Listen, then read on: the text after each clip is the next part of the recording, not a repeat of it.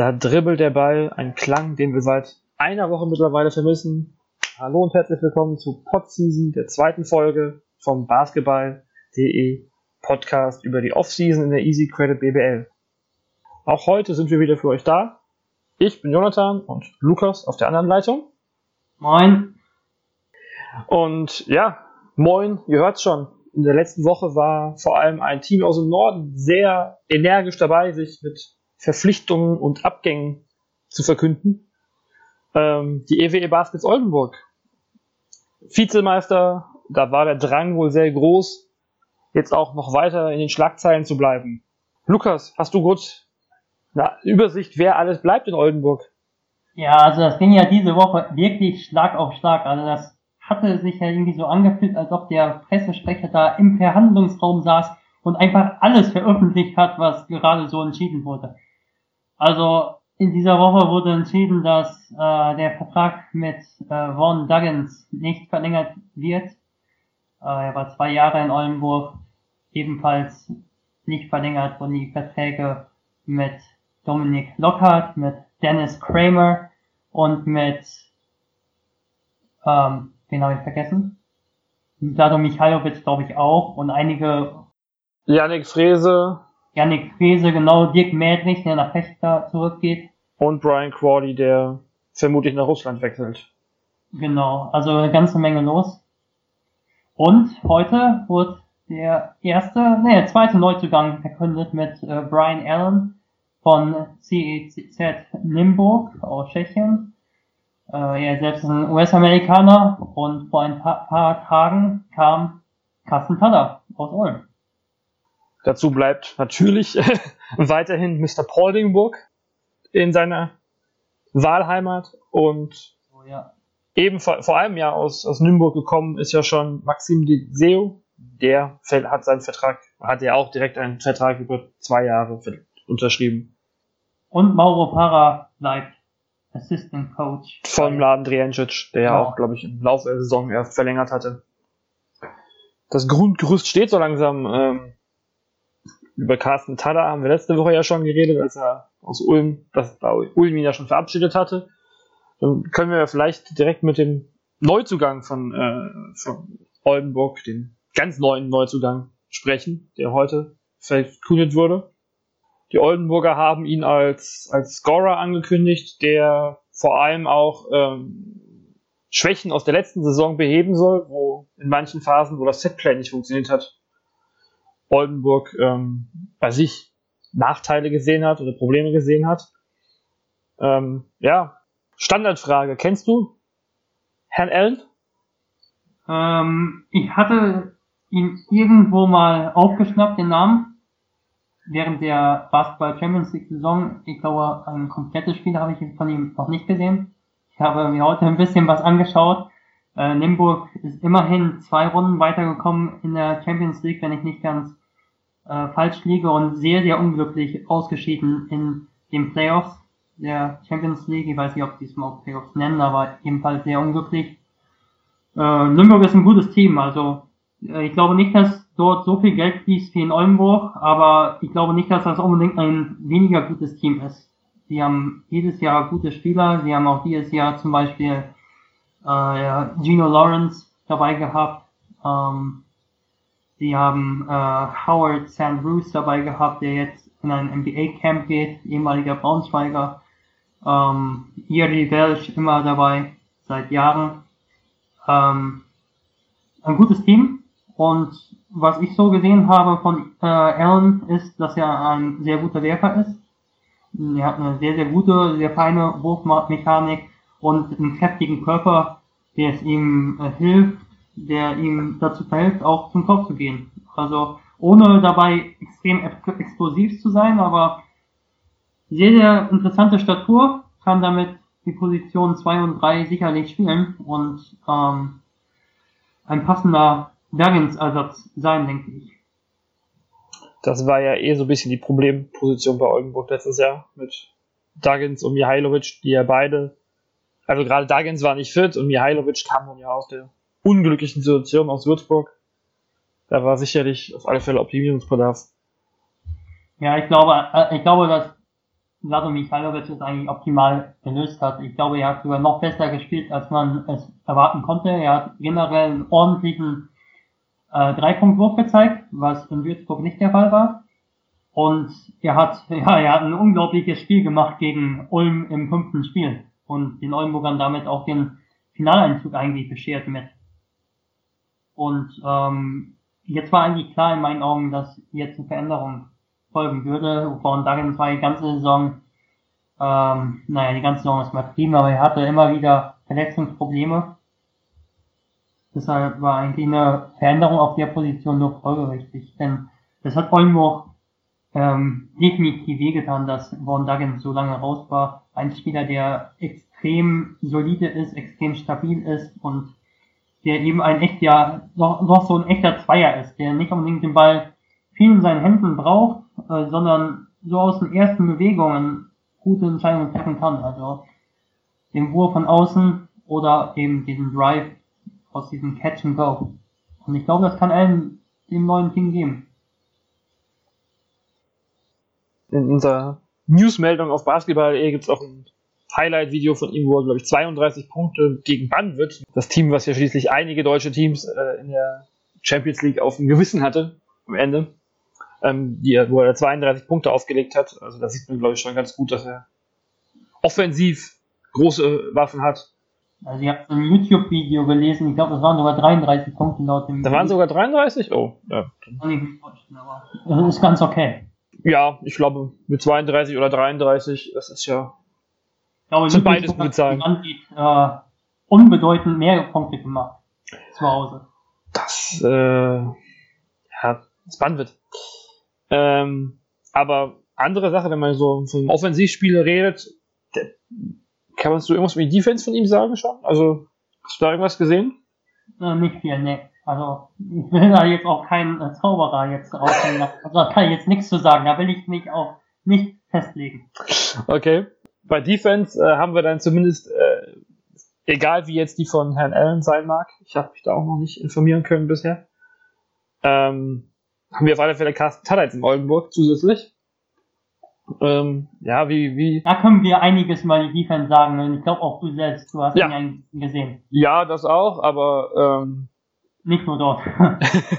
nicht nur, ähm, nee, das stimmt. Gerade auch in Gießen war er da, äh, war er ja schon sein, seine erste oder die erste richtig größere Rolle außer von Bamberg. Und ähm, ja, wie das sieht eigentlich schon nach einem sehr guten Gerüst aus, wenn man das so sieht, wenn man so die, die Ergänzung zu Paulding, der ja auch vor allem durch die Offensive auffällt, ähm, mit Allen jemanden, der, der sich selbst den Wurf kreieren kann, der, der ein starker Schütze ist, der auch zum Korb gehen kann, der wirklich das ganze Paket ja eigentlich zu haben scheint. Ähm, und dazu jetzt mit Tada, ähm, auf alle Fälle, ja, Oldenburg hat ihn als die besten Deutschen, den sie je hatten, quasi angekündigt. Mutig von einem Philipp Schwedhelm hat. Ja, das, äh, das kann man durchaus so sehen. Aber ähm, da müssten wir jetzt den Philipp Schwedhelm mal selbst fragen, was er dazu sagt. Aber mhm. auf alle Fälle ist es ja eine sehr gute deutsche Kombination mit den beiden schon. Ähm, ja. ja, Willst du noch zu Carsten Tada was sagen? Ich glaube, Carsten Tada hat einfach in den letzten Jahren gezeigt, dass er eigentlich der Prototyp Typ eines Rollenspielers bei einem erfolgreichen Team ist. Ähm, es fängt bei der Defense an, aber geht auch im Angriff weiter. Also früher war er der reine Spot-Up-Schütze eigentlich. Ich glaube, ursprünglich, ursprünglich war es eigentlich nicht. Also er war damals bei Breiten Duisburg durchaus auch ein Allrounder, aber hat diese Fähigkeit so ein bisschen verloren im Bamberger Spiel, dass er auf andere Spieler fokussiert war. Ähm, er hat nicht so konstant den Dreier getroffen über Jahre im Bamberg. Das wurde dann im Laufe dieser Zeit besser. Ähm, Gerade am Ende seiner Zeit im Bamberg war er ein extrem solider Sportabschütze und mh, hm, vor allem sehr guter Verteidiger. Aber ich glaube, gerade in Gießen hat er auch gezeigt, dass er ein ordentlicher Pick-and-Roll-Spieler ist. Er kann auch dieses Side-Pick-and-Roll spielen und dem Abrollen im Big Man finden und damit auch ein bisschen Kreativität äh, geben. Ich glaube, war es Laden Drienzic, äh, Laden Drienzic, der es gesagt hat, dass er ähm, äh, er nicht nur für einen 3D-Spieler äh, hält oder hat er selbst jedenfalls so ein bisschen aus dieser Rolle ist er schon geschlüpft. Und ich denke, er ist ein Spieler, der dadurch, dass er eben ein bisschen dieses Pick and Roll laufen kann für den Pass, das ist zwar schon oft relativ offensichtlich, was er dann macht, wenn er das Pick and Roll läuft, aber er kann den Ball dadurch durchaus in Bewegung halten. Er ist ein wirklich solider Passgeber, was oft unterschätzt wird in meinen Augen. Und er ist ein ordentlicher Dreierschütze. Von daher ist das ein Spieler, den du gerade als deutschen Spieler wirklich lieben gerne nimmst. Und wie gesagt, ich hätte ihn äh, eigentlich fast eher weiterhin in Ulm erwartet. Ja, kleiner überraschender Wechsel, aber man weiß ja, oder zumindest wenn man ein bisschen sich mit ihm beschäftigt hat, dass seine Familie, seine Frau aus dem Norden, aus Norddeutschland kommt. Vielleicht war da ja auch die, die Nähe zur Heimat ein bisschen eine Rolle. Ähm, du hast angesprochen, deutscher Spieler. Jetzt hat Oldenburg ja einige deutsche Spieler verloren mit Frese, Mädrich, ähm, die ja beide im Prinzip Smulders Ersatz waren letzte Saison. Und auch mit Lockhart und Wimberg, die beide, oder Wimberg, der so gut wie weg ist, da gibt es noch keine offizielle Bestätigung, aber da sind die Gerüchte sich ja auch sehr einig. Und, ähm, apropos Gerüchte, da gibt es zwei Namen, die von deutschen Spielern immer wieder in Oldenburg mit Oldenburg in Verbindung gebracht werden. Ähm, das sind Red Lösing und Isaiah Fillmore.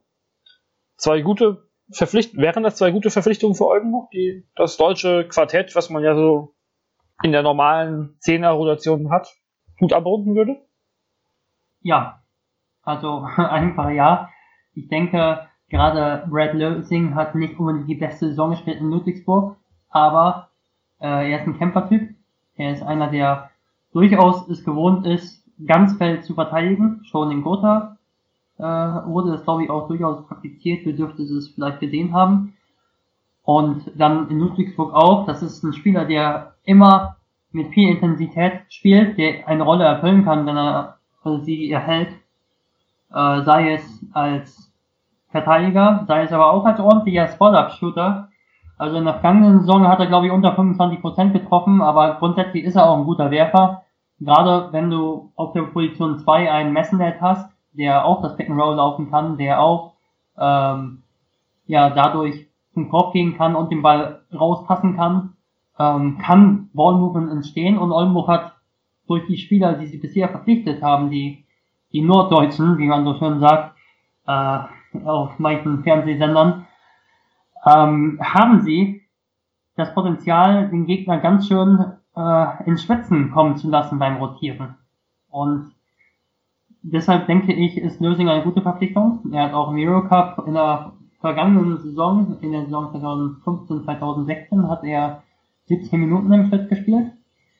Und bei Isaiah Fillmore ist es, eben, ist es eben so, dass ich, ich ein bisschen Probleme habe, ihn äh, positionell einzuordnen. Also aktuell sähe es dann für mich so aus, dass Fillmore eher auf der Position 5 spielt, denn sie haben Philipp Spätheim auf der 4, sie haben ähm, sie haben Lösing auf der 1 und vielleicht hat er auf der 3. Immerhin hatten sie ja auch äh, in der vergangenen Saison äh, drei Spieler auf der Position 1 und 2. Wenn man davon ausgehen würde, dass das so bleibt, dann ist die Position 1 und 2 sicherlich eine Position, wo man wieder eher auf drei ausländische Profis setzt. Ähm, das ist einfach nur eine Vermutung. Von daher bin ich mir nicht ganz sicher, ob man vielleicht nicht etwas klein aufgestellt ist mit Isaiah Fillmore knapp zwei Meter, ähm, Deseo typischer Power Forward und ähm, Schwedhelm ehemaliger Small Forward. Ähm, also dabei habe ich noch so gewisse Zweifel. Ich weiß nicht, wie du es siehst. Also Fillmore, ja, Fillmore als, als Center Backup, das klingt schon ein bisschen, das klingt gewagt, aber vielleicht gehen sie ja auch mit fünf Big Men in die Saison. Da wird man vielleicht noch sehen müssen. Sie ja. haben jetzt ja mit äh, Paulding und Allen zwei, nee, und Deseo ist ja auch schließlich äh, Ausländer, wenn er auch kein Amerikaner ist. Ja, das, das könnte, naja, wird schwierig, dann noch zwei äh, Import-Big Men einzubauen. Also, ja, das äh, könnte auch interessant auch, werden, wie sie die Rotation gestalten werden, auf alle Fälle. Wir haben ja auch gefühlt einige, äh, circa ein Viertel der Big Man-Position äh, von den deutschen Spielern her haben sie gerade abgegeben gefühlt. Also Ja. ähm, was man, was mir noch einfallen würde, ist, ähm, dass man jemanden holt wie zum Beispiel Waverly Austin, der woanders gezeigt hat, dass er 15 bis 20 Minuten spielen kann. Allerdings ist so ein Waverly Austin zum Beispiel kein Homegrown-Spieler und die FIBA, die die Basketball Champions League organisiert, spielt auch mit einer Homegrown-Regelung ab der kommenden Saison. Und zwar brauchst du, glaube ich, korrigier fünf Homegrown-Spieler im Kader, ähm, wovon, ja, Ich dachte, die Quote wäre quasi analog zur BBL, nur dass es dann um Home Homegrown-Spieler geht und nicht um ähm, Deutsche in dem Fall. Also, dass sie 4 plus 6 oder 5 plus 6 haben müssten. Kann, kann auch sein, ebenfalls ist, äh, äh, Brad Lösing ist kein Homegrown-Spieler. Von daher wäre ein Waverly Austin schon ein Fall, bei dem Oldenburg einen Spieler auf die Tribüne setzen müsste. Das wäre, die Frage ist ja auch bei, bei wäre bei Waverly, äh, bei Waverly Austin, sondern bei ähm, Isaiah Fillmore und Brett Lösing ja auch gestellt, weil wir da nicht, also da ist nicht Ja. bekannt, dass sie im Jahr Alter zwischen 12 und 19 für mehrere Saisons in Deutschland gespielt haben. Das wäre sicherlich eine interessante Sache, wie sie in der Champions League, in der sie ja auch noch nicht offiziell äh, verpflichtet sind quasi, aber wo der die Tendenz sehr stark hingeht, dass Oldenburg Champions League spielen wird, ähm, wie sie da spielen würden. Genau. Ja. Aber vielleicht können wir, hast es eben schon angesprochen, sie haben so viele Center oder ja vor allem Center verloren, Deutsche. Mit ähm, Mädrich, der nach Fechter geht in die Pro A zurück und Frese, der noch keinen Verein hat. Aber Dennis Kramer, der sich den Playoffs ja jetzt sehr gut entwickelt hat, der da sehr starke Spiele gemacht hat, für seine Verhältnisse, offensiv vor allem, ähm, der hat sich der BG Göttingen angeschlossen. Da kommen wir vielleicht direkt zu unserem neuen Thema, zu unserem nächsten Thema, zur BG Göttingen. Dem einen oder anderen wird Lukas ja schließlich auch als Veilchenfeuer bekannt sein. Der Name kommt ja nicht von ungefähr. Ja, wie würdest du die drei Neuverpflichtungen von Göttingen einschätzen? Also ich mag am liebsten eben die Pfeilchen, deshalb. Also schlechter Schritt zum Start. Ähm, also erstmal Dennis Kramer oder Dennis Kramer. Ich spreche ihn immer Kramer aus, weil äh, sein Vater Arvid Kramer ist eigentlich auch ursprünglich US-Amerikaner. Der ähm, ist ja der Vater von äh, Dennis und Dennis hat am College gespielt eine Weile eben ähm, und daher ist, liegt der Ursprung ja eigentlich in den USA. Ich, ich nenne ihn deshalb Dennis Kramer, falls sich irgendeiner wundert, dass ich ihn so nenne. Jedenfalls, Dennis Kramer hat in den letzten Playoffs überraschend stark gespielt in meinen Augen. Also ähm, großen Schritt nach vorne gemacht. Ich habe ihn schon in Trier gesehen. Dort war er oft so eher der ruhige Spieler, eher auch so der Stretch äh, Fünfer oder Stretch Vierer ähm, konnte eigentlich in keinem Bereich wirklich seinen Stempel aufdrücken. In dieser Saison, das fing in meinen Augen auch schon früher an, wenn er mal spielen durfte, wenn er mal länger spielen durfte, hat er schon gezeigt, dass er sehr, sehr solide ist im Pick and Roll. Er ist durchaus schnell, er mag es auch durchaus ähm, in den Kontakt mit dem Gegenspieler zu treten.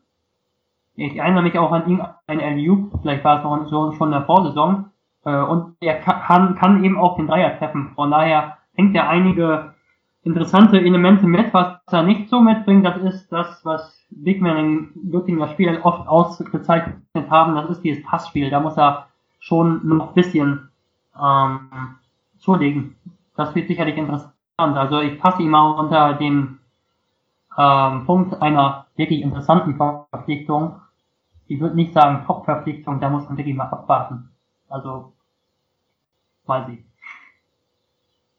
Ja, ich denke, der Defensiv, ich denke, defensiv ist einiges möglich. Also defensiv war ja so aggressiv, wie er am offensiven Ende schon spielen konnte in der vergangenen Saison am Ende.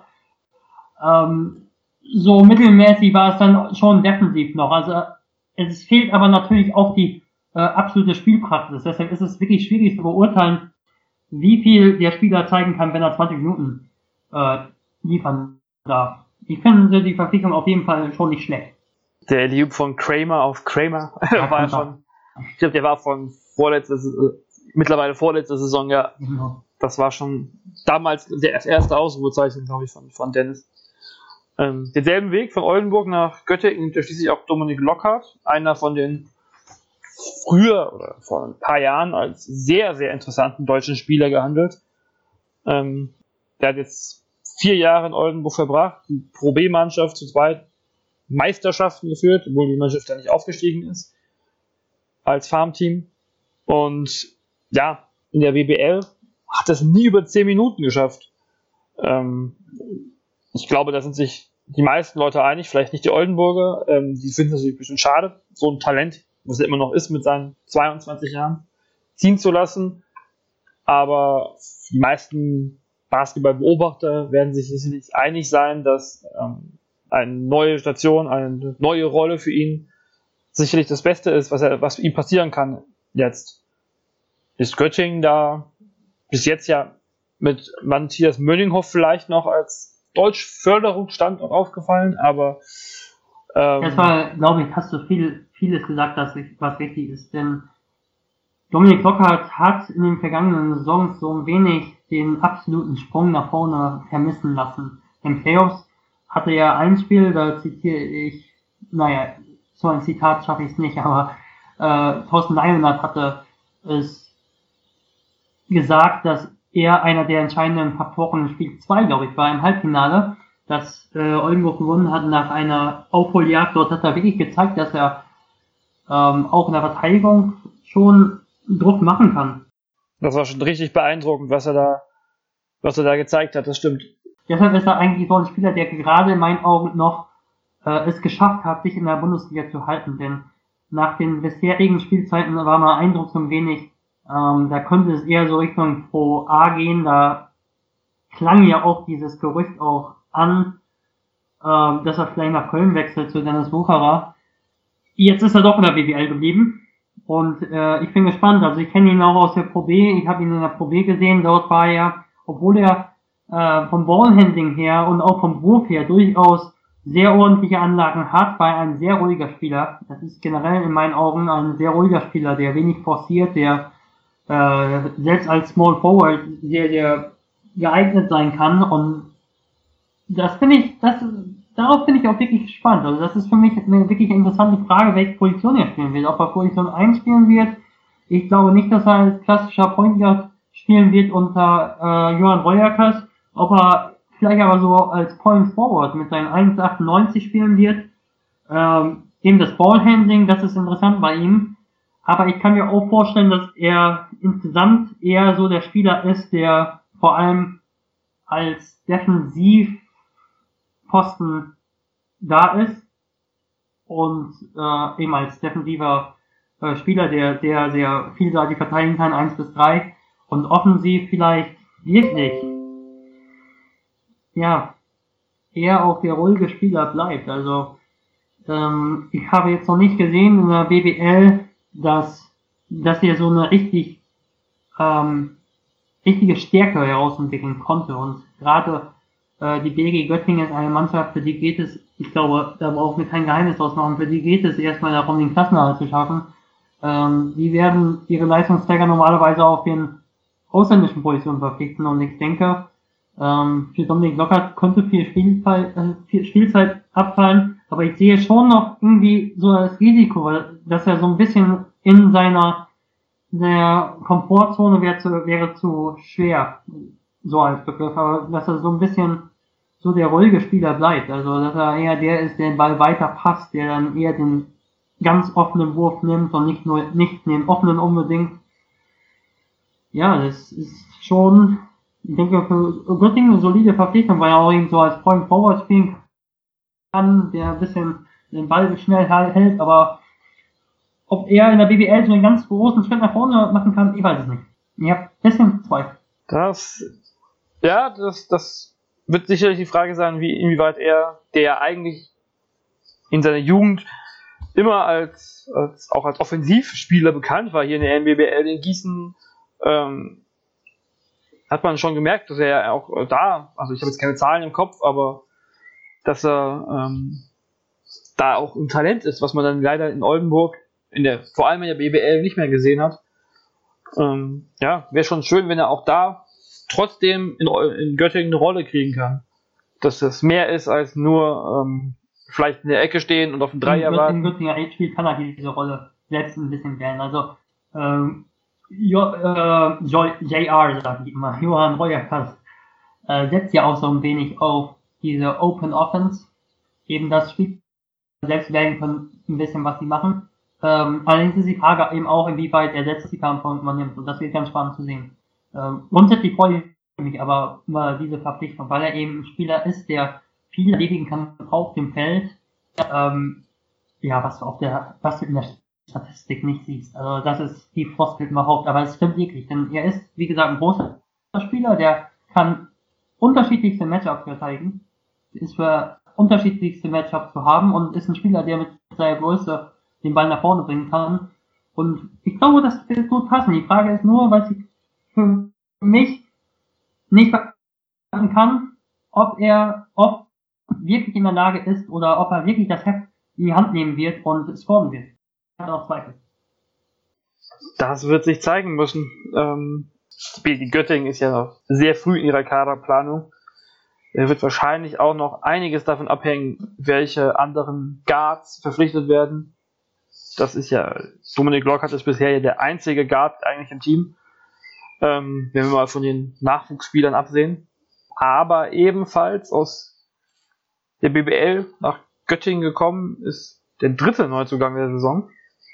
Stefan Haukohl, der jetzt auch schon zwei Jahre in der Bundesliga gespielt hat. War erst beim MBC und dann bei, jetzt zuletzt bei Science City Jena. Aber wenn wir bei Lockhart und bei Kramer noch ein paar Fragezeichen hatten, so was die Konstanz und die Offensivpower angeht, können wir noch einen kurzen Blick zurück in die Pro A, in die letzte Pro A-Saison von Stefan Haukohl werfen, der 2014, 2015 für Rent for Office Nürnberg gespielt hat und da bis ins Halbfinale vorgedrungen ist. Da hat er in der Hauptrunde 12,7 Punkte pro Spiel gemacht, 6 Rebounds.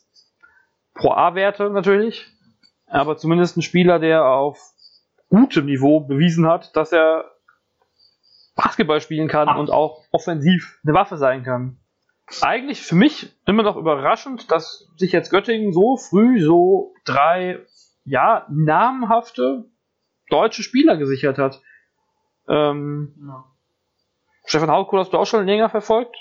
Aus der Pro A in die BBL. Welche Rolle könntest du dir vorstellen für ihn im, im, im Team von Johann Reuerkas? In Nürnberg ähm, war eigentlich eine Situation für äh, Haukohl vorliegend, die eigentlich ganz ähnlich sein kann in Göttingen. In Nürnberg konnte er auch ein bisschen auf dem Feld, wo er ein bisschen viel auf dem Feld selbst wählen, was er macht. Ich erinnere mich auch, dass er oft auch als Ballhändler in Erscheinung äh, trat. Ähm, manchmal auf der 4, oft aber auch auf der Position 3, meistens auf der Position 3, wenn ich mich richtig erinnere, neben ähm, Antonio Peña auf der Position 4 und Robert Oehl auf der Position 5. Das ist ein Spieler, der sehr, sehr ehrgeizig ist, der extrem von seiner Qualität nach Offense lebt. Das ist ein absoluter Offensivspieler, der viel Drang zum Korb hat. Ich glaube, im Overtime-Podcast ist Marcel Lugas durchaus ein kleiner Fanboy von ihm. Und ich glaube, ähm, ich sage nichts Falsches, äh, wenn ich sage, dass er sich wahrscheinlich auch sehr freut über diesen Wechsel, denn Göttingen ist eine Mannschaft, die eben, wie gesagt, diese Open Offense spielt und die den Spielern ein bisschen auch die Räume gibt, sich zu entfalten und äh, Stefan Hauptkoll soll laut Johann Reuer viel auf der Position 4 spielen. Und das ist eigentlich eine Rolle, die er in meinen Augen gut pflegen kann, denn er ist ein Spieler, der einen guten Zug zum Kopf hat, aber auch ein sehr, sehr solider Werfer ist. Vielleicht ist er inzwischen sogar ein bisschen mehr Werfer als alles andere. Und wenn er gegen größere Gegenspieler spielt auf der Position 4 ähm, und er die Würfe trifft, dann wird er auch seine Chancen haben, äh, den Drive zu etablieren. Und von daher glaube ich sogar, dass er in sportlicher Hinsicht auf dem Feld sogar ein Upgrade sein kann zu Dominik Spohr, seinem Vorgänger, den ich auch sehr schätze, wie du weißt. Aber ich glaube, dass Stefan Haukohl eventuell hier seine ideale Situation vor finden wird. Weil er eben selbst ein bisschen wählen kann, denke ich, weil er eben äh, diese Mischung hat aus einem guten Wurf und da heraus eben aus dieser aus dieser Wurfgefahr, die er für seinen Gegenspieler potenziell verspüren, verspüren kann, kann er eben äh, diesen Drive setzen. Und das ist ähm, für das Göttinger Spiel gut. Also ich glaube, du merkst, du merkst auch, dass ich mich durchaus freue. ja, das merkt man. Wo ich dir so ein bisschen, also mit Zahlen gerade mal widersprechen möchte, oder halbwegs widersprechen möchte, ähm, ja, 32,5% Dreier, das klingt jetzt nicht so berauschend. Mal sehen, wie das, äh, wie er den Wurf etablieren kann. Ich glaube, gegen die BG Göttingen hat er durchaus viel besser getroffen. Und es ist auch einfach so, wenn du nicht der absolute Werfer bist und nicht im Team als der Werfer respektiert wirst.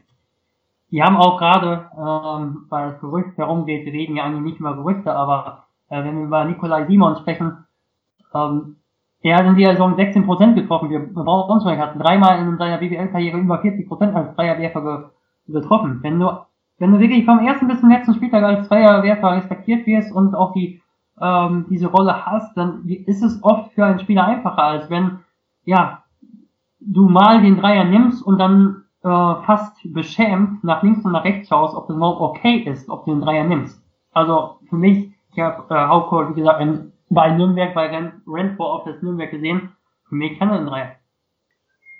Gerade gegen Göttingen hat er mit seinen 24 Punkten ja das eindeutig bewiesen, dass er auch wirklich scoren kann. Ähm, ja, wenn es in Göttingen wenn es in Gött, wenn man in der ganzen BBL immer wieder über viele Vertragsverlängerungen reden kann, was ja auch ein erfreulicher Trend eigentlich ist. Ähm, bei Göttingen gibt es bisher nur einen Spieler, der aus dem letzten BBL-Kader wirklich bleibt. Darius Carter.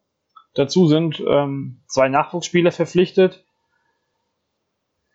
Großer Umbruch wieder. Ähm, wird das Göttingen gut tun oder meinst du, dass das dieses Jahr wieder ein etwas schwereres Jahr werden könnte, nachdem letztes Jahr bedingt durch, natürlich auch bedingt durch Fechter und Braunschweig, die wirklich ein Level tiefer gespielt haben als der Rest der Bundesliga, ähm, relativ einfach ich glaube, war. Göttingen hat auch grundsätzlich eine gute Saison gespielt. Da erinnere ich mich gerade an das Spiel in Ludwigsburg, das gleich zu Beginn gewonnen wurde. Zwischendurch gab es so ein paar schwierige Spiele, aber da war ja Klassner eigentlich schon fast in trockenen Tüchern. Also ich fand schon war eine solide Saison. Also da habe ich keine Probleme mit, mit der Saison. Ähm, der Umbruch liegt im Naturell der Sache, also in der Natur der Sache. Gute Spieler ähm, wecken dann wieder Begehrlichkeiten, wie, wie es immer wieder zu lesen ist. Äh, das ist jetzt auch so eine Floskel und gerade die WG hat nicht gerade den höchsten IK. Ich denke, es ist einfach, das ist einfach natürlich, dass die WG in diesem Jahr wieder nach neuen Spielern suchen muss.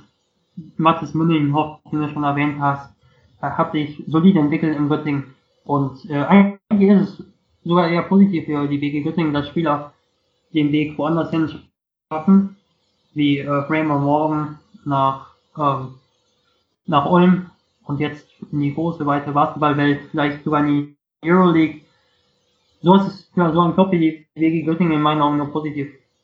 Dadurch kommen auch immer wieder neue Spieler nach Göttingen ich denke, dass Dominik Lockhart und Dennis Kramer auch durchaus Notiz davon genommen haben, dass ordentliche Arbeit geleistet wird in Göttingen. Das ist auf alle Fälle ein spannendes, äh, spannender Start in die Offseason von Göttingen. Ich glaube, was den Abstiegskampf betrifft, kann man jetzt noch keine Tendenz abgeben. Es ist klar, dass die DG nicht den Kader zusammenstellt, um in die Playoffs einzuziehen. Alles klar. Das äh, ist sicherlich keine Aussage, die man bezweifeln kann. Die Überleitungen fallen diese Woche ja ziemlich leicht. Du hast eben Mathis Möllinghoff angesprochen. Er wird Göttingen verlassen und hat auch schon ein neues Team gefunden. Das sind die Walter Tigers Tübingen. Mit denen wollen wir uns jetzt beschäftigen. Ähm, neben Möllinghoff haben sie bereits zwei andere deutsche Spieler verpflichtet. Sid Marlon Theis wechselt aus Braunschweig, also kann sich mit Möllinghoff quasi eine Fahrgemeinschaft teilen aus Niedersachsen. Und Philipp Heiden kommt aus Heidelberg, aus der Pro A, zu den Walter Tigers. Ähm, außerdem machen wir den Kader noch gleich komplett, sind Barry Stewart und Jared Jordan aus der letzten Saison weiterhin ähm, im Team von Tyron McCoy vorhanden. Hoffnungsvoller Start, würde ich jetzt mal sagen, für die Tübinger, die ja auch keine leichte Saison hatten. Sie waren das, das Team, was am nähesten dran waren, sozusagen an, an, an Fechter und Braunschweig für lange Zeit. Aber das sind schon drei hoffnungsvolle Deutsche, die sicherlich noch Potenzial, Potenzial haben, sich zu verbessern. Und zwei absolut gestandene US-Guards im Team. Fangen wir einfach mit, mit der ersten Verpflichtung an, mit Philipp Heiden. Ähm, war ja nach der Verletzung in Bayreuth jetzt etwas von der großen Bühne verschwunden. Was, wie hat er sich entwickelt? Kannst du uns dazu was sagen? Philipp Heiden habe ich grundsätzlich immer als sehr soliden deutschen Spieler wahrgenommen in der Pro A, äh, nein, in der BWL. Äh, äh, war ein guter Pick-and-Roll-Spieler in der BWL. Ich glaube, in der vergangenen Saison, ja, ich habe ihn ein bisschen in Heidelberg, bei Heidelberg gesehen. Ich glaube, in der vergangenen Saison hat man schon ein bisschen gesehen, dass er schon ein bisschen langsamer ist in meinen Augen als vor etwa drei, vier Jahren. Also er ist nicht mehr der super Pick-and-Roll-Spieler. Allerdings bringt er eine solide Physis mit. Er ähm, hat nicht unbedingt das super Postgame, aber er hat einen ordentlichen Wurf bis an den Zonenrand. Also er kann so, er kann so das Pick and Roll spielen.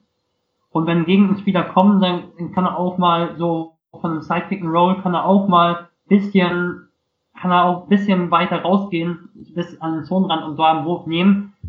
Er hat ein paar Optionen, also im Pick and Roll. Also eigentlich ist er kein wirklicher Werfer, muss man sagen, aber er hat, er hat einen ganz passablen Wurf noch bis zum Zonenrand.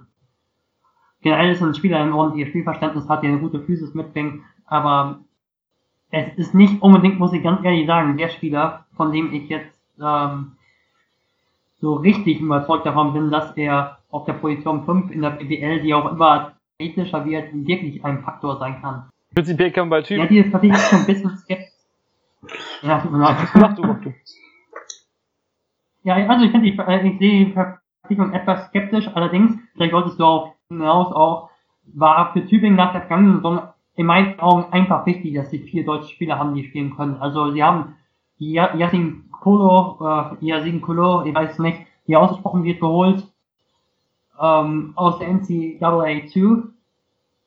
Er hat nicht wirklich den Sprung in die Rotation geschafft und das ist schon etwas, was äh, Philipp Heiden kann. Er kann 10 Minuten spielen, er kann physisch bringen und das wäre schon ein Vorteil, wenn sie vier deutsche Spieler finden würden. Denn jetzt brauchen sie wieder einen deutschen Spieler, nachdem Maurizio Marin nach Gießen gewechselt ist. Und wenn er der vierte deutsche Spieler ist, äh, der oder noch ein gleichwertiger deutscher Spieler kommt, dann wäre das schon echt solide. Ja, darauf wollte ich gerade hinaus. Ähm, Im Prinzip war ja. Tübingen ja ein Team, was nicht durch seine Deutschen aufgefallen ist. Teilweise Isaiah Fillmore, in manchen Spielen vielleicht auch Mauricio Marin, der hatte ja sehr wechselhafte Begegnungen. Aber ähm, ansonsten sind da keine, also ja, Kolo oder ähm, wer war eigentlich noch Deutscher? Genau, ich glaube, wir hatten ja nur die drei in der Rotation. An dieser Stelle folgte eigentlich eine Aussage von Lukas, die leider aufgrund einer stockenden Internverbindung zwischen Quakenbrück und Gießen nicht vollständig und nicht verständlich zu machen war. Es ging darum, im Kurzen, um die Verletzungsprobleme von Alberto Munoz, dem nächsten Deutschen, und der ganzen Tübinger Mannschaft, die kaum ein Spiel in Bestbesetzung antreten konnte. Ähm, ja, wir bitten die technische Panne noch einmal zu entschuldigen und wir geloben Besserung, dass es beim nächsten Mal ohne Probleme weitergeht. Sie hatten eigentlich diverse Spiele, in denen ein Rotationsspieler fehlte, ein wirklich wichtiger Rotationsspieler, und dadurch waren sie eigentlich oft sogar schon in der Außenseiterrolle, denn sie konnten das kaum kompensieren durch die Deutschen, die sie hatten. Und wenn sie dieses Jahr vier deutsche Spieler hätten, die wirklich so 10, 15 Minuten spielen können, ich sehe jetzt einen mit Mathis Münninghoff, der sogar 25 Minuten spielen kann, dann wäre das schon wirklich ein Schritt nach vorne. Du hast Mathis Mönninghoff angesprochen, ist ja mittlerweile fast schon BBL-Veteran. Ist eigentlich noch gar nicht so alt, aber ja, also. Ja, ist äh, immer noch erst 25 Jahre alt, aber geht jetzt in seine fünfte, nee, in seine sechste BBL-Saison sogar. Von. Trier über Göttingen, jetzt nach Tübingen. Ähm, das ist schon eine, eine sehr gute Verpflichtung für das Tübinger, für Tübinger Verhältnisse vom letzten Jahr, oder? Riesige Verpflichtung. Riesige Verpflichtung. Also er ist wirklich ein guter Werfer.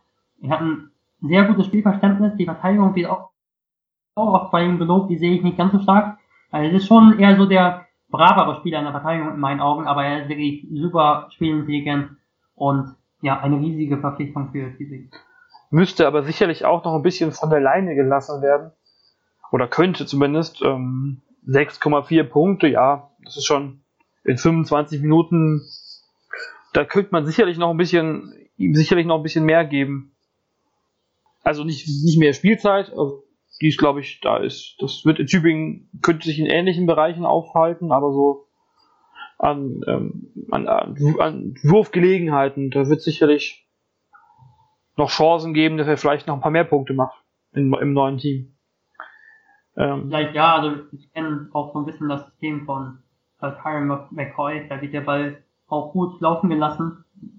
War, seine Teams waren eigentlich immer Teams, die oben dabei waren in Sachen Assists und vor allem bei versuchten Dreipunktwürfen. Und ich glaube schon, dass da einige Dreipunktwürfe für ihn hier rausspringen können. Allerdings hat Mathis Menninghoff, das ist so ein kleiner Makel, in den bisherigen Saisons in der BBL nicht gezeigt, dass er mal wirklich konstant seinen Dreier treffen kann. Er hat immer so zwei von vier, zwei von fünf, dann wieder null von drei mal, dann mal eins von vier, dann mal drei von vier, aber nie so so stark getroffen, dass er auch mal sieben von acht oder so getroffen hat. Vielleicht ist es wirklich vorteilhaft, dass er im System in der Offense von Tyron McCoy, ähm, wo auch ein Jared Jordan einige Spielzüge initiiert, wo, äh, dass er vielleicht mehr Würfe erhält. Also das halte ich auch für durchaus denkbar, wie, wie du, ja. Vielleicht, ähm, er hat seine Dreierquote in den letzten drei Jahren moderat, aber immer wieder von 35 auf 36 auf 38 Prozent gesteigert.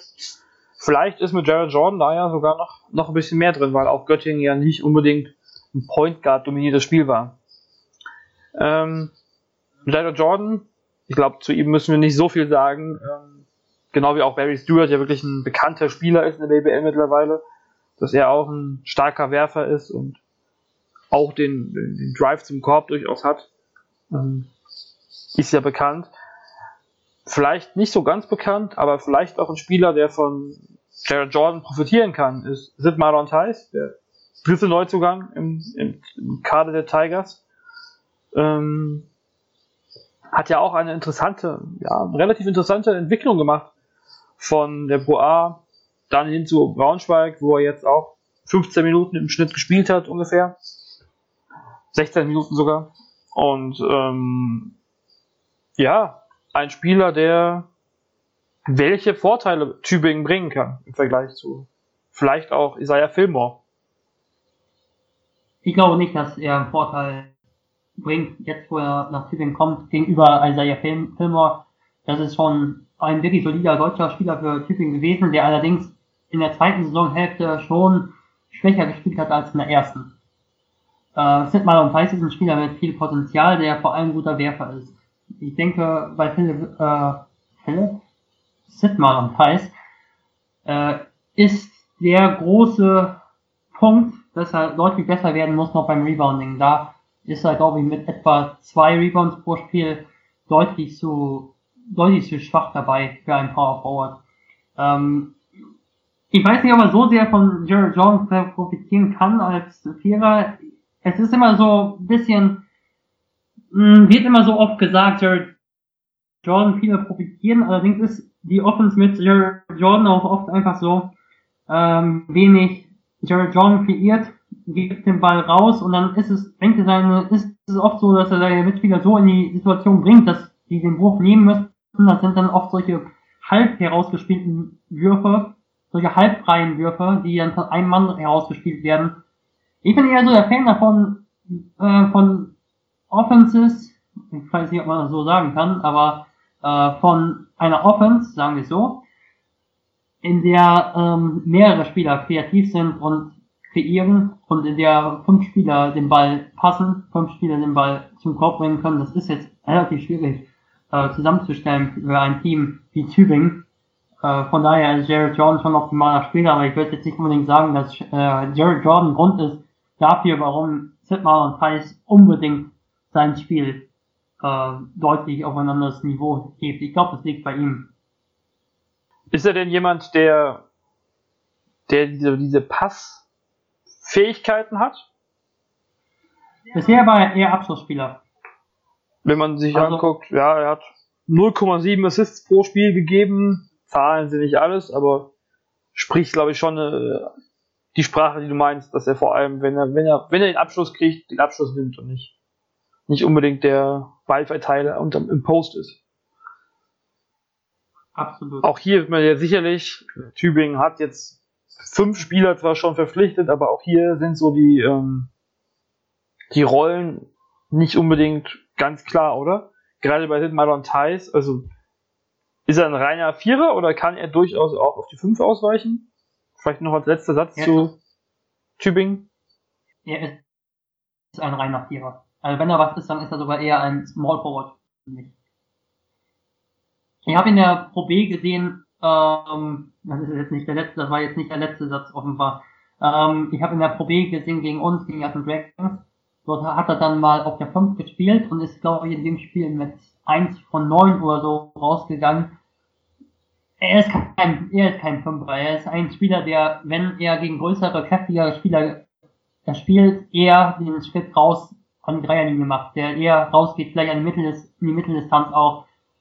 Er mag es in meinen Augen nicht so, so sehr gerne, äh, in der Zone zu spielen, was auch ein bisschen sich in den Rebound-Werten niederschlägt. Also er kann 4-3 spielen, vielleicht 3. Vielleicht kriegen sie ihn auf 3. Das wäre ganz interessant, wenn er so ein bisschen die Dimension noch nach innen findet, wenn zum Beispiel Jared Jordan, da komme ich dann doch auf Jared Jordan zu sprechen, wenn der den Ball rausspielt, er halbwegs frei ist, eine Wurffinte macht und dann den Ball zum Korb bringt. Das hat man so ein bisschen gesehen in Braunschweig. Aber das ist etwas, was er sicherlich noch verbessern äh, muss. Generell so ein bisschen den Mut im Spiel. Also er ist im Moment so so noch nicht so ganz der etablierte BWL-Spieler. Ich sehe aber eben das Potenzial. Also er hat einen wirklich soliden Wurf. Aber er ist ein Vierer. Er ist ein Vierer.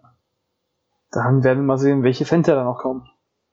Du hast es vorhin schon kurz angesprochen und damit können wir wieder die Überleitung perfekt machen. Ähm, Mauricio Marin wechselt von Tübingen relativ überraschend nach Gießen. Ähm, ähm, bei der Mathis Mönninghoff-Verpflichtung stand er noch in, in der Auflistung der Spieler für die kommende Saison, war als der vierte Deutsche, den sie haben wollen, angekündigt. Und am nächsten Tag kam dann die Verpflichtung aus Gießen. Ähm, für viele sicherlich ein kleiner Schock in Tübingen, obwohl er ja nicht so auffällig gewesen ist in den meisten Spielen. Da gab es einige gute Spiele. Gegen Ludwigsburg war wohl sein, sein bestes Spiel, was er gemacht hat zumindest statistisch gesehen. Aber sonst war er ja relativ zurückhaltend. Ich hatte, wenn ich mich nicht irre, auch am Anfang der Saison mit Verletzungen zu kämpfen.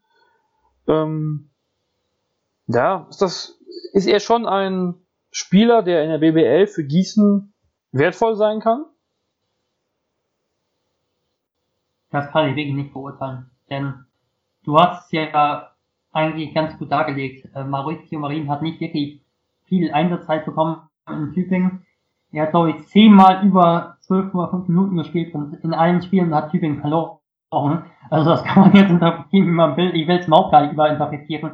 Eher will ich es in die Richtung äh, interpretieren, dass es für ihn eher unglücklich ist. Also er war in den Spielen gut, zum Beispiel gegen Tübingen, die dann doch verloren wurden. Das lag nicht an, an ihm, sondern dann gehst du trotzdem so ein bisschen so als Team oder vielleicht als Trainer mit dem Gefühl raus, ja, wir haben das Spiel verloren und äh, dann schauen wir nicht, dann schaut man nicht so sehr darauf, wie Maurice Marin doch gespielt hat. Also ich glaube, es war insgesamt relativ unglücklich. Maurice Marin ist ein Spieler, der ähm, dann doch in den Spielen, die er bekommen hat, ordentlich verteidigt hat in meinen Augen. Also ich habe nur ein bisschen was ehrlich gesagt gesehen, also das ist jetzt, das wäre jetzt zu viel gesagt, äh, dass ich jetzt die ganze Zeit von Marie beurteilen kann. Aber das war ganz ordentlich, das habe ich in Nürnberg äh, schwächer gesehen, deutlich schwächer.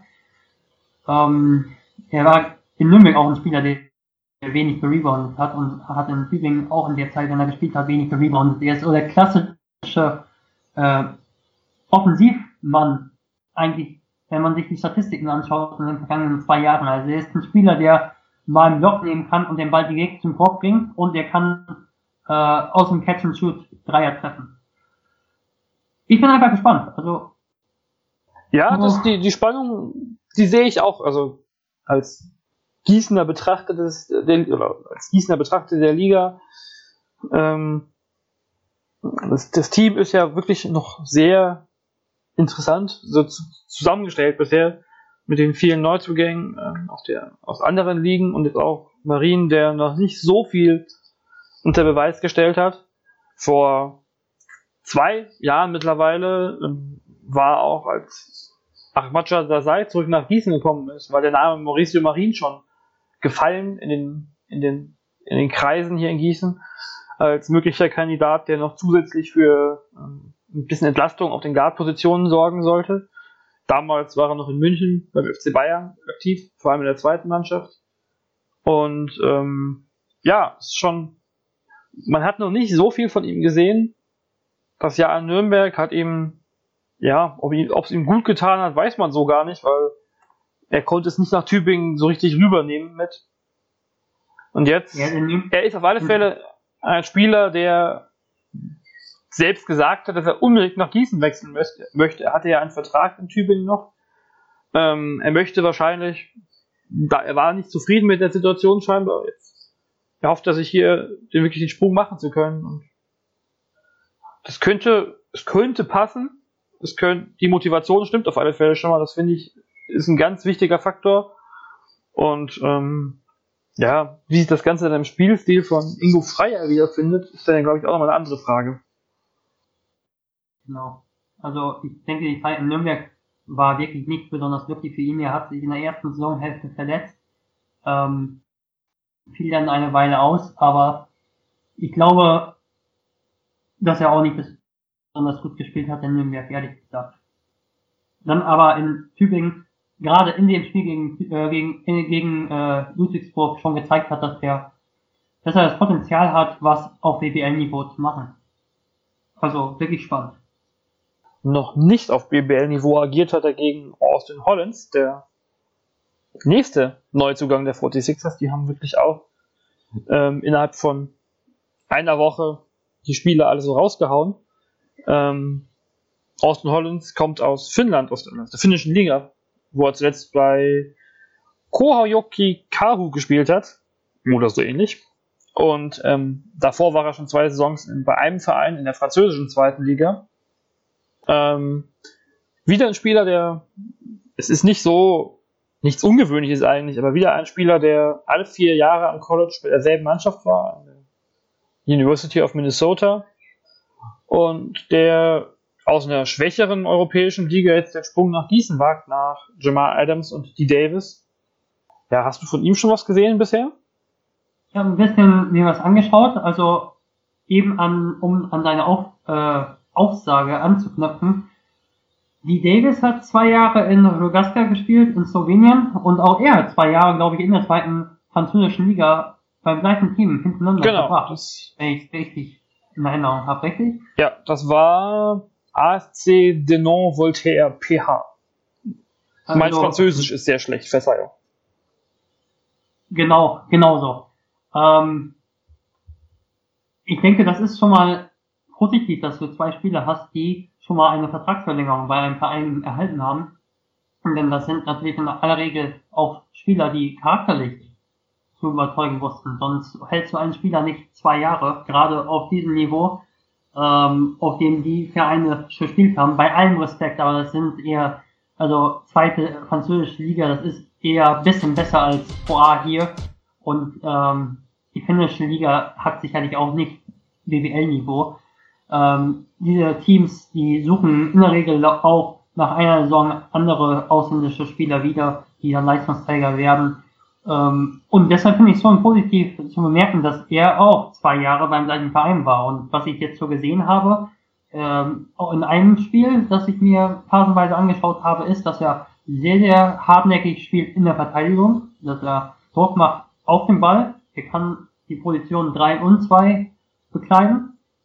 Er erinnert mich offensichtlich so ein bisschen an Jimmy McKinney in seiner, ähm, ich weiß nicht, ob in seiner guten Zeit. Das ist immer so ein bisschen die Frage, wenn die Spieler aber auf einem etwas anderen Niveau zuvor gespielt haben, von der Liga her, dann ist es schwer zu sagen, ob sie dann eben schlechterer Jimmy McKinney sind, ob es ein, ob sie mittelmäßiger Jimmy McKinney sind oder ob sie Jimmy McKinney in seiner absoluten Prime sind.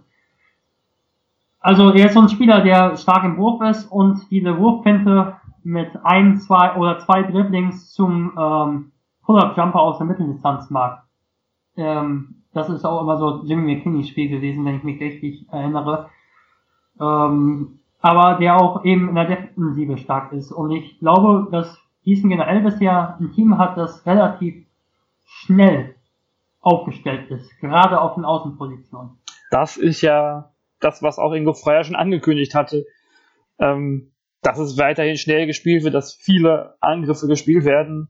Wenn man einfach den Blick auf die Advanced Stats in unserer Basketball.de anguckt, findet man eine Übersicht über die Pace von den Teams in den letzten Jahren und Hagen und Ingo Freier war immer ganz weit vorne dabei.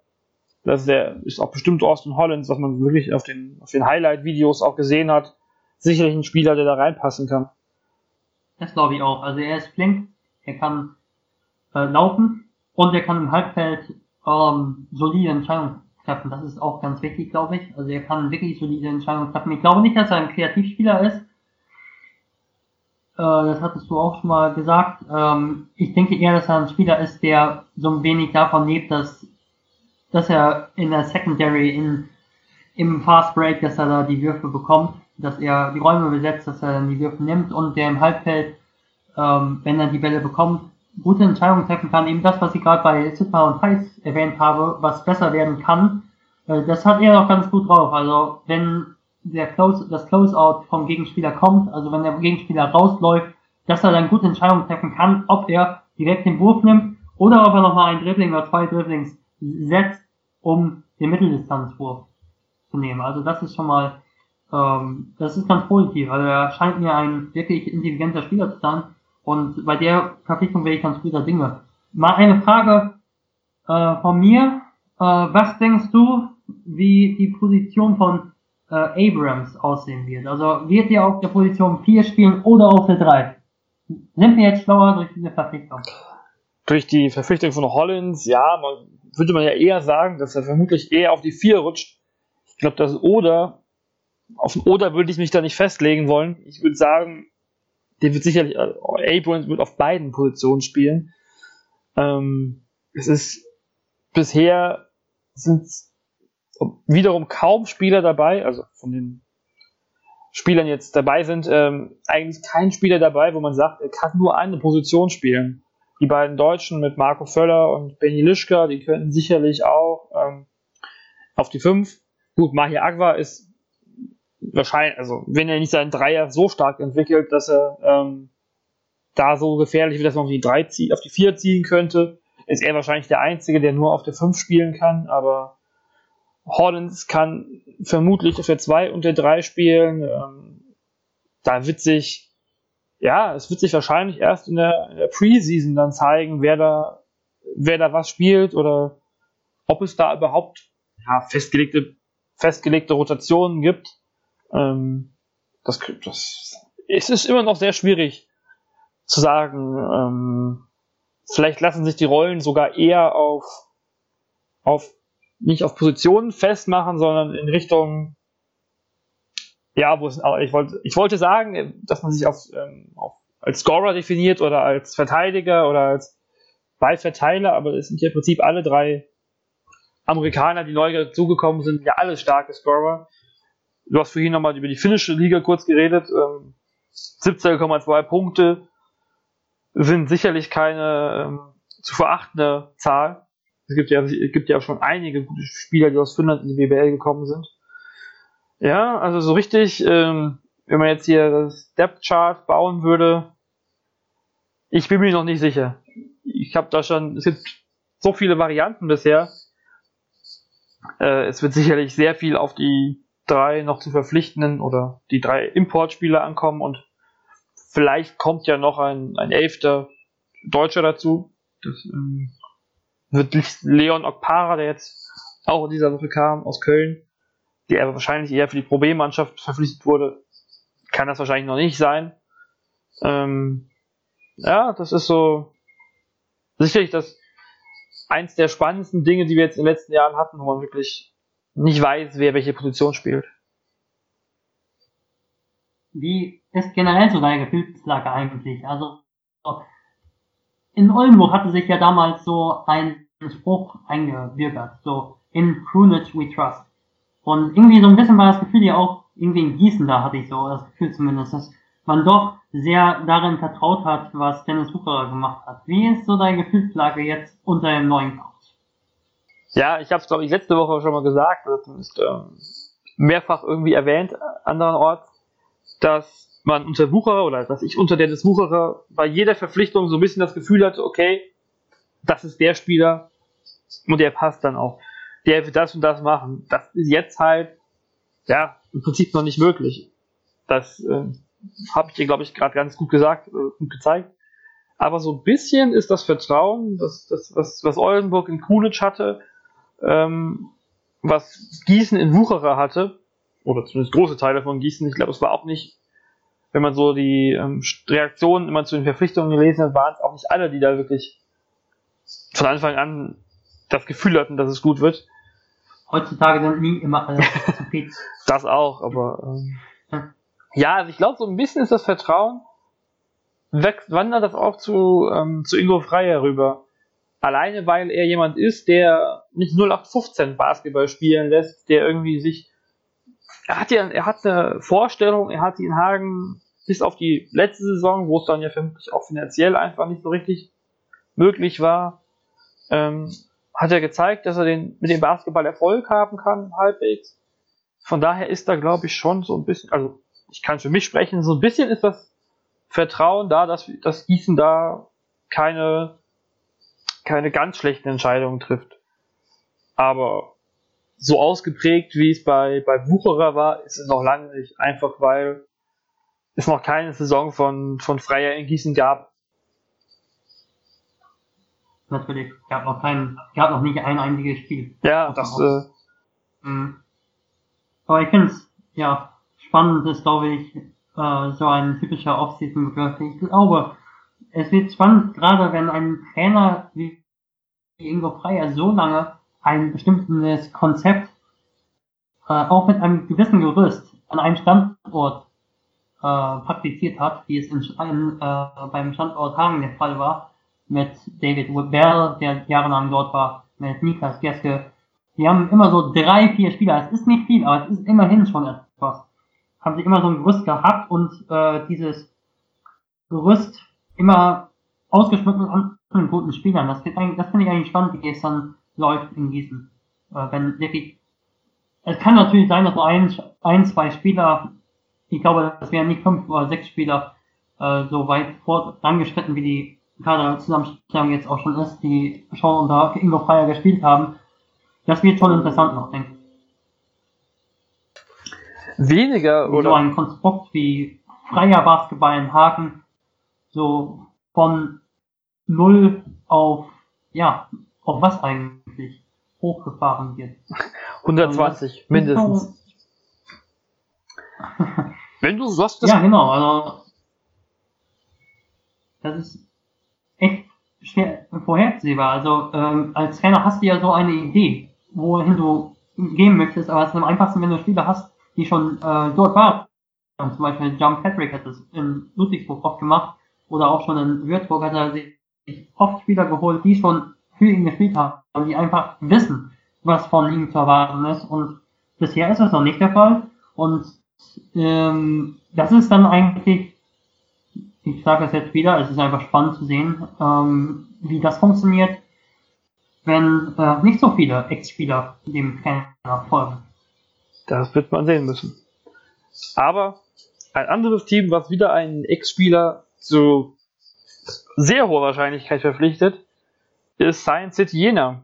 Björn Hamsen ist ja durchaus schon länger in der WBL, auch trotz seiner jungen Jahre immer noch.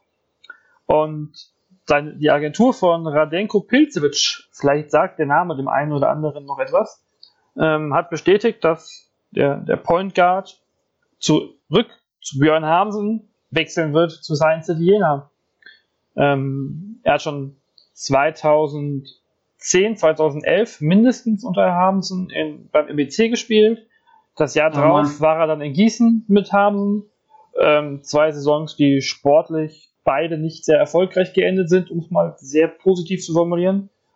Ähm, jetzt kehrt er zurück zu Hamsen. Die Verpflichtung ist noch nicht offiziell, stand jetzt von Jena, aber wenn die Agentur das vermeldet, sollte da nichts mehr schiefgehen. Deswegen reden wir hier ausnahmsweise mal über ungelegte Eier.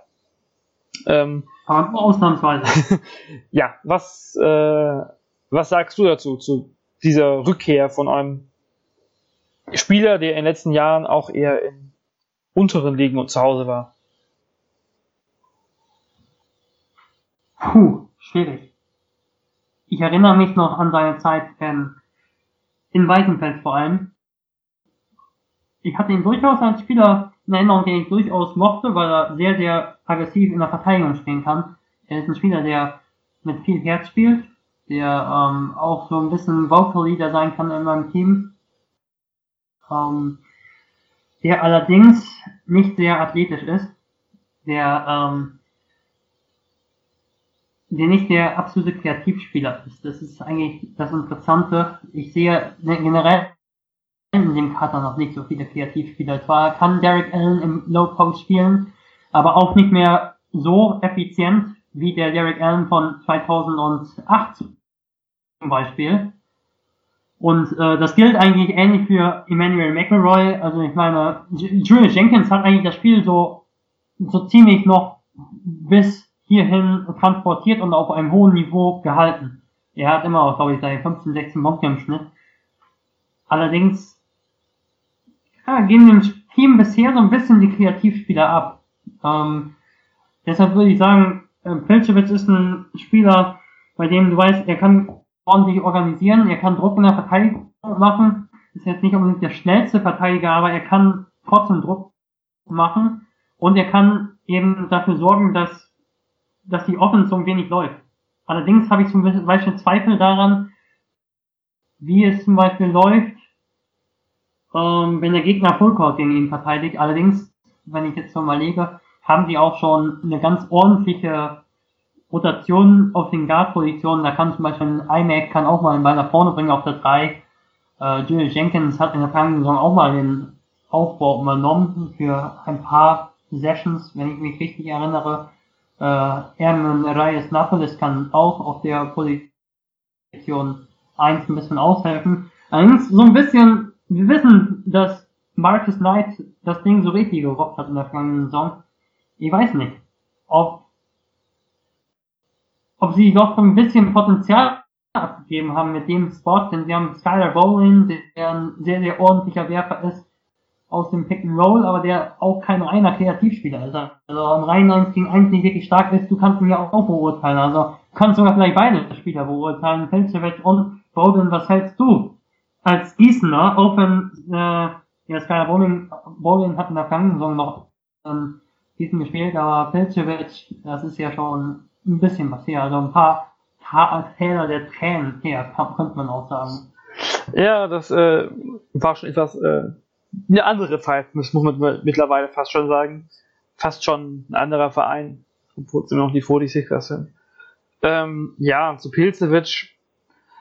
Ich musste echt nachdenken, als ich das von der Verpflichtung so gehört habe. Mir ist nicht mehr viel zu ihm eingefallen, spielerisch. Ähm, es war, die Erwartungen waren damals höher als das, was er und auch das ganze Team, muss man fairerweise sagen, gebracht haben. Ähm, es waren, ja, es war irgendwie so ein typisches gebrauchtes Gießenjahr damals, ähm, wovon es sechs, sieben in Folge gab, bis es dann zum ganz großen Drama kam. Ähm,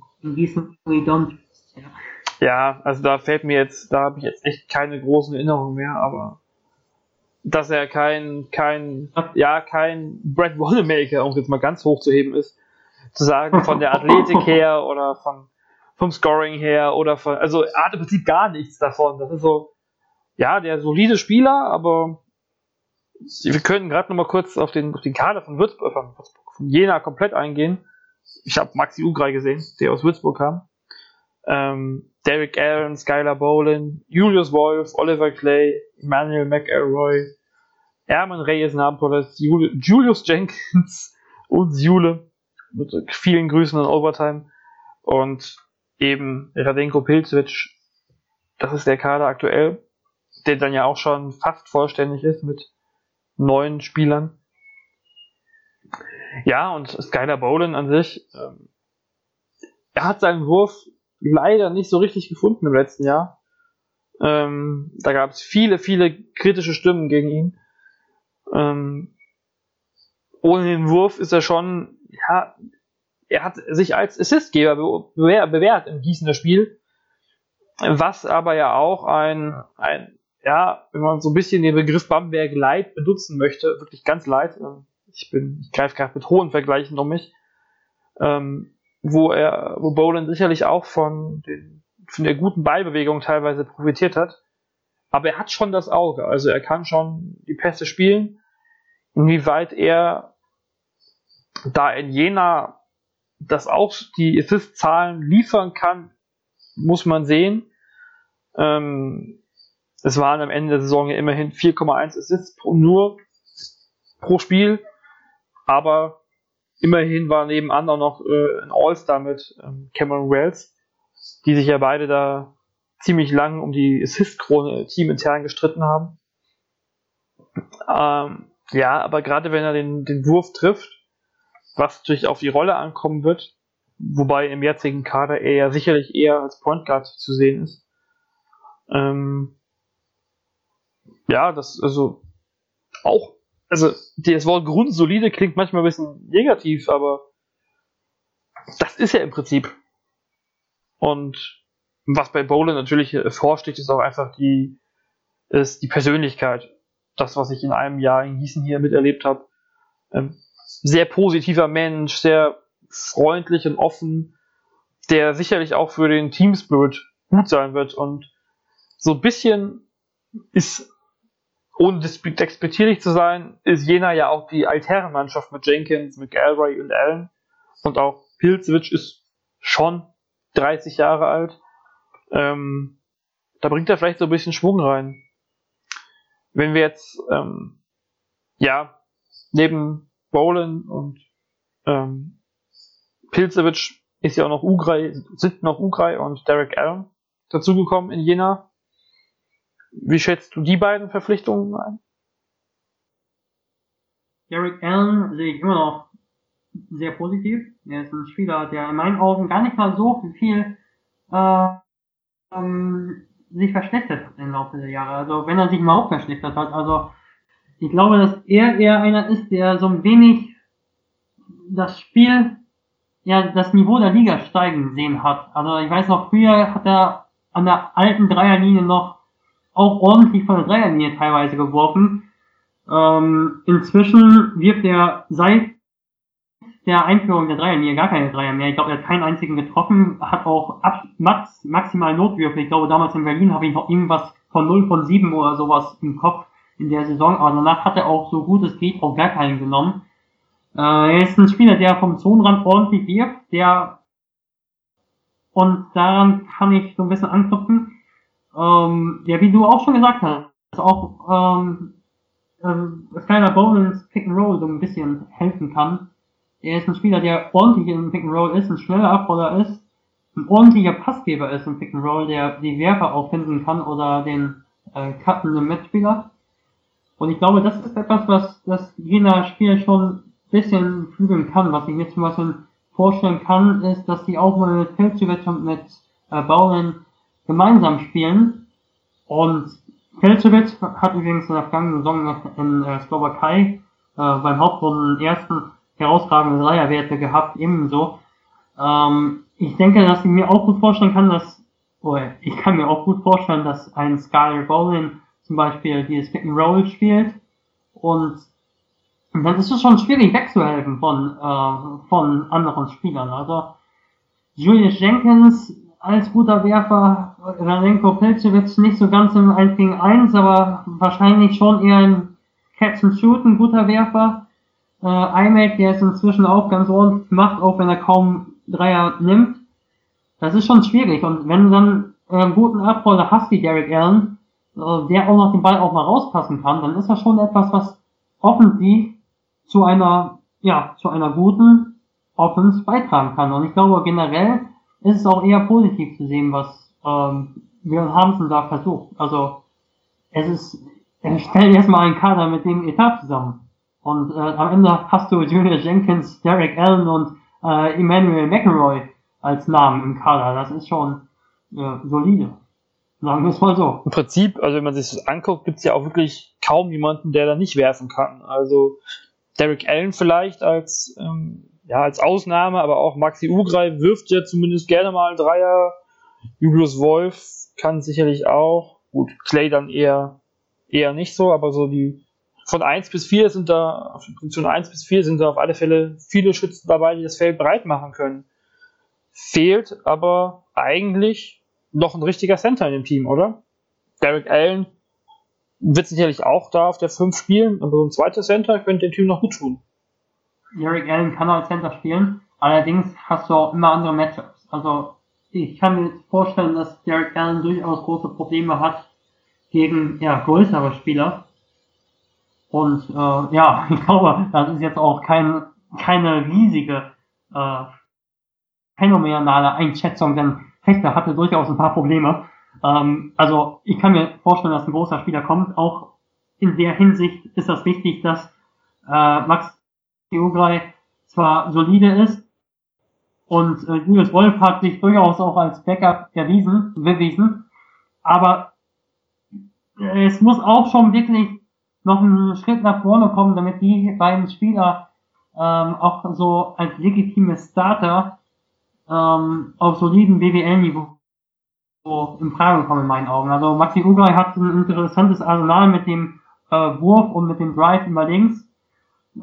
Allerdings muss er in der Defense noch ein bisschen mehr an seiner Beinarbeit arbeiten. Ich hatte ihn in der vergangenen Saison gescoutet äh, für die Art Dragons, für das in äh, unserem Achtelfinale, äh, das nicht gut für uns ausging, aber er ist ein Spieler, der selbst an der Problem so ein bisschen sehr stark auf dem Block spekuliert hat und sehr, sehr soft verteidigt hat. Ähm, auch wenn er Potenzial dahingegen hat, dass er eben schon relativ schnell ist für einen Vierer. Ähm, das wird spannend, wie er das umsetzen kann in der, äh, in der BWL jetzt. Allerdings ist es eben so, dass es sein kann, dass diese Spieler, äh, dass Max Ugrai, dass Julius Wolf Probleme bekommen gegen stärkere Gegenspieler. Und da kann eben auch ein Derek Elmer auf der 4 spielen. Und äh, dann wiederum ist ein guter Center angebracht. Also du kannst auch noch, ich würde es eher positiv äh, sehen oder positiv äußern. Du kannst schon echt noch eine richtig gute Line-Up auf der 4-5 äh, etablieren, wenn du einen guten Center holst. Und da ist in meinen Augen wichtig, dass ein größerer Spieler kommt, der immer noch in der Lage ist, dieses schnelle Abrollen zu spielen. Also dieses, diese, dieses Pick and Roll zu spielen. Also es muss nicht unbedingt noch einer sein, der im Low spielen kann, sondern einer, der wirklich dieses Pick and Roll spielen kann, der äh, die Werfer ähm, ja, indirekt füttert. Also der so ein wenig dadurch, dass er schnell aus dem Block rollt, eben andere Verteidiger an sich zieht und die Werfer dadurch gewonnen werden können. Das ist das lineare Spiel, so was ich gerade vor Augen sehe. Du merkst, ich sehe schon zurecht. Ja, aber Jena ist auf alle Fälle leicht schon oder am leichtesten mit. Ähm, ich habe jetzt nicht nachgezählt, aber ich glaube, die könnten, dürften ein Team sein, was mit die meisten Spiele auf alle Fälle schon gespielt hat. Ähm, neben den Bamberger mal wieder mit ihren, die haben schon einen vollen Kader eigentlich. Ähm, ja, also da ist sicherlich ähm, die Frage nur, kann man so einen Center, den du gerade beschrieben hast, noch finden und bezahlen? Dass wenn jemand schnell und groß ist, das klingt ja nicht gerade nach ähm, einem Taschengeld, das er dann haben möchte als Gehalt. Von daher wird man sehen müssen, welche Abstriche sie vielleicht machen müssen und ähm, inwieweit das dann ein Problem werden könnte, wenn dann vielleicht nicht der Spieler da ist, der, die, der den Raum schafft unterm Korb. Ja. Also Shaq Godwin fand ich zum Beispiel echt interessant in der vergangenen Saison. Also Godwin hat gezeigt, dass er schnell ist, dass er physisch ist, dass er so ein wenig sehr viel Außenspieler war. Dafür, dass er eigentlich gar kein richtiger Werfer ist. Also er stand relativ viel an ähm, in der Mitteldistanz oder gar an der Dreierlinie, äh, obwohl er kein wirklicher Werfer ist, aber er hat er hat eigentlich so diese Anforderungen. Also deshalb bin ich bisher so ein bisschen enttäuscht eigentlich, dass wir ihn nach seiner Rookie-Saison noch nicht im Kader sehen. Wie siehst du das? Also ich glaube, ich glaube gegen Gießen hat er ein schlechtestes Spiel gemacht. Vielleicht hast, hast du da wirklich einen schlechten Eindruck. Ja, da das, er, äh, das war sicherlich das, so. Das schlechteste Spiel, oder mit eines der schlechtesten Spiele, was ich zumindest auch von Jena, die irgendwie doch relativ häufig dann auch ähm, mal exklusive Telekom-Spiele hatten, was ich da gesehen mhm. habe. Ähm, er hat seine Qualitäten auf alle Fälle. Ähm, ich glaube, man könnte ein ganzes Highlight-Tape von seiner Saison die ja nicht so lange war, in Jena zusammenschneiden. Ähm, die spektakulär, spektakulären Aktionen waren auf alle Fälle auf seiner Seite. Ja, es ist bei ähm, so der, das Gefühl, der gefühlte Trend geht bei vielen Big Men dazu, dass sie doch eher schnell wieder ausgetauscht werden. Es ist, ähm, und ja, also ich glaube nicht, dass er bleibt. Da sage ich jetzt, glaube ich, nichts, nichts ähm, zu hartes, das kann ich mir eigentlich nicht vorstellen, weil es eigentlich jetzt schon relativ spät ist auch. Und ähm, ich glaube eher, da kommt ein anderer Spieler, der vielleicht ein bisschen, ja, so ein bisschen mehr Kenny Freeze nachempfunden ist. Nur vielleicht ein bisschen, ja, noch ein bisschen schneller und ähm, vielleicht dann auch unerfahrener und deshalb ein bisschen günstiger. Also jetzt, das ist natürlich ist viel Spekulation, aber ähm, vielleicht kommt da wirklich eher so der, der Brecher, den es vielleicht jetzt im Team noch nicht so gibt. Andere Idee. Vielleicht kommt ja auch so ein Waverly Austin oder vielleicht hält sich Janik Frese noch ein Jahr in der BBL und einer der beiden zum Beispiel kommt, dann hast du einen großen Spieler, dann hast du einen kleinen Derek Allen und du hast einen mittelgroßen, aber schnellen Oliver Clay und holst dann vielleicht nochmal auf Position 3 oder Position 3-2. Also sie brauchen auf jeden Fall einen, der die Position 3 kann. Äh, da ist aktuell nur McElroy wirklich einer, der die Position 3 kann.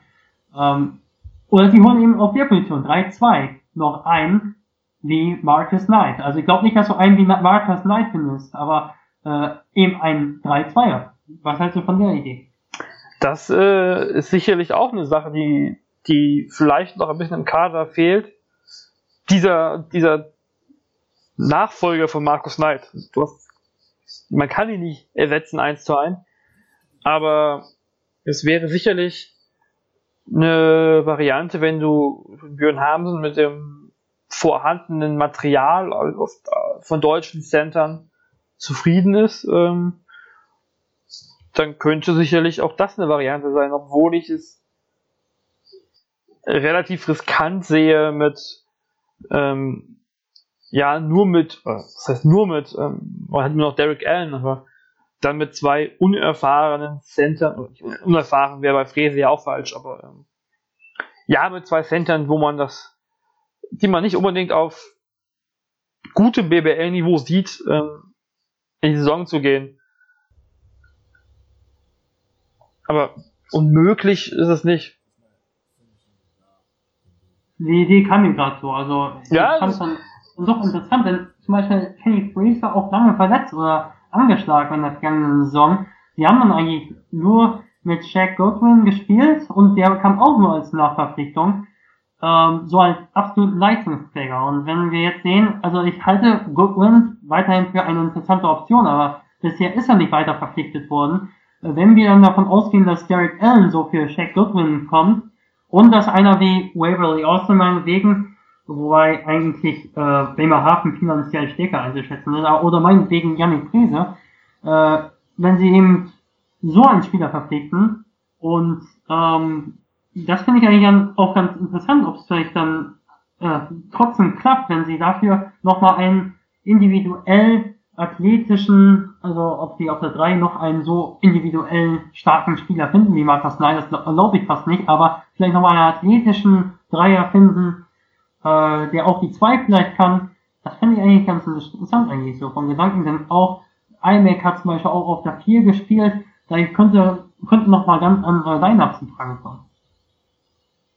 Ist, ähm, am Ende ist ja, wenn man sich die Jahre, der letzten zwei Jahre so anguckt von Jena, mit den großen, vielen großen Namen, die gespielt haben dort. Ähm, fing ja auch schon mit Guido Grünheit an, ähm, der noch in der Pro A da war. Ähm, dass Jena sicherlich ein Team ist, was vielleicht noch überrascht, was wirklich da noch irgendeine Überraschung rausholt. Viel, als du eben von Kenneth Fries geredet hast, fiel mir gerade nochmal Jonas Wolfgang Bottermann ein, der ja auch nach einer Verletzung vielleicht wieder so ein bisschen ähnlich in der ähm, als Aufbau sehen können, aber der ist ja schon nach Frankfurt gewechselt. Ähm, das kann sicherlich noch, obwohl der Kader schon fast zu Ende ist, äh, kann vielleicht da noch ein bisschen Spannung reinbringen in den Kader. Absolut. Spannung in der Offseason eigentlich war in der letzten Woche relativ wenig los, wenn man sich das so anguckt. Ähm, es waren, ja, ich glaube, man kann fast sagen, zwei Hände voll von Transfers. Dafür gibt es noch viele, viele Gerüchte, die so mittlerweile im Umlauf sind. Vielleicht bestätigen sich in der nächsten Woche ja die, die nächsten Transfers und wir haben nächste Woche wieder viel zu besprechen. Hast du noch ein Schlusswort für diese Woche?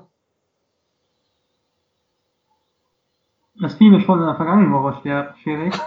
ähm, wir sind immer auch in der zweiten Woche der Offseason. Ja, ein ähm, bisschen, bisschen Herausforderung für die Offseason brauchen wir auch ja, also ich finde es einfach, ähm, ich finde es einfach spannend, ähm, schon mal zu sehen, auch was du schon gesagt hast, wie viele Spieler auch bei relativ kleinen Vereinen schon bleiben. Also klar, wir reden über Göttingen, die, die über Göttinger, die fast das ganze Team austauschen, vielleicht austauschen müssen, aber auch ähm, wir haben Jena, wie gesagt, die ähm, Leistungsträger gehalten haben. Wir haben Tübinger, die zwei Leistungsträger, die wirklich Top-Leistungsträger waren, gehalten haben ähm, und auch Leistungsträger dann auch in der kommenden Saison werden äh, sein können. Und das ist schon ein Unterschied für kleine Vereine wie Tübingen bei allem Respekt. Ähm, und das freut mich einfach, wenn solche Gerüste in der Liga bleiben. Kann man sicherlich die Liste auch noch erweitern, um ähm und das ist das Schlusswort. Vielleicht, äh, vielleicht erweitern wir die Liste in den kommenden Wochen.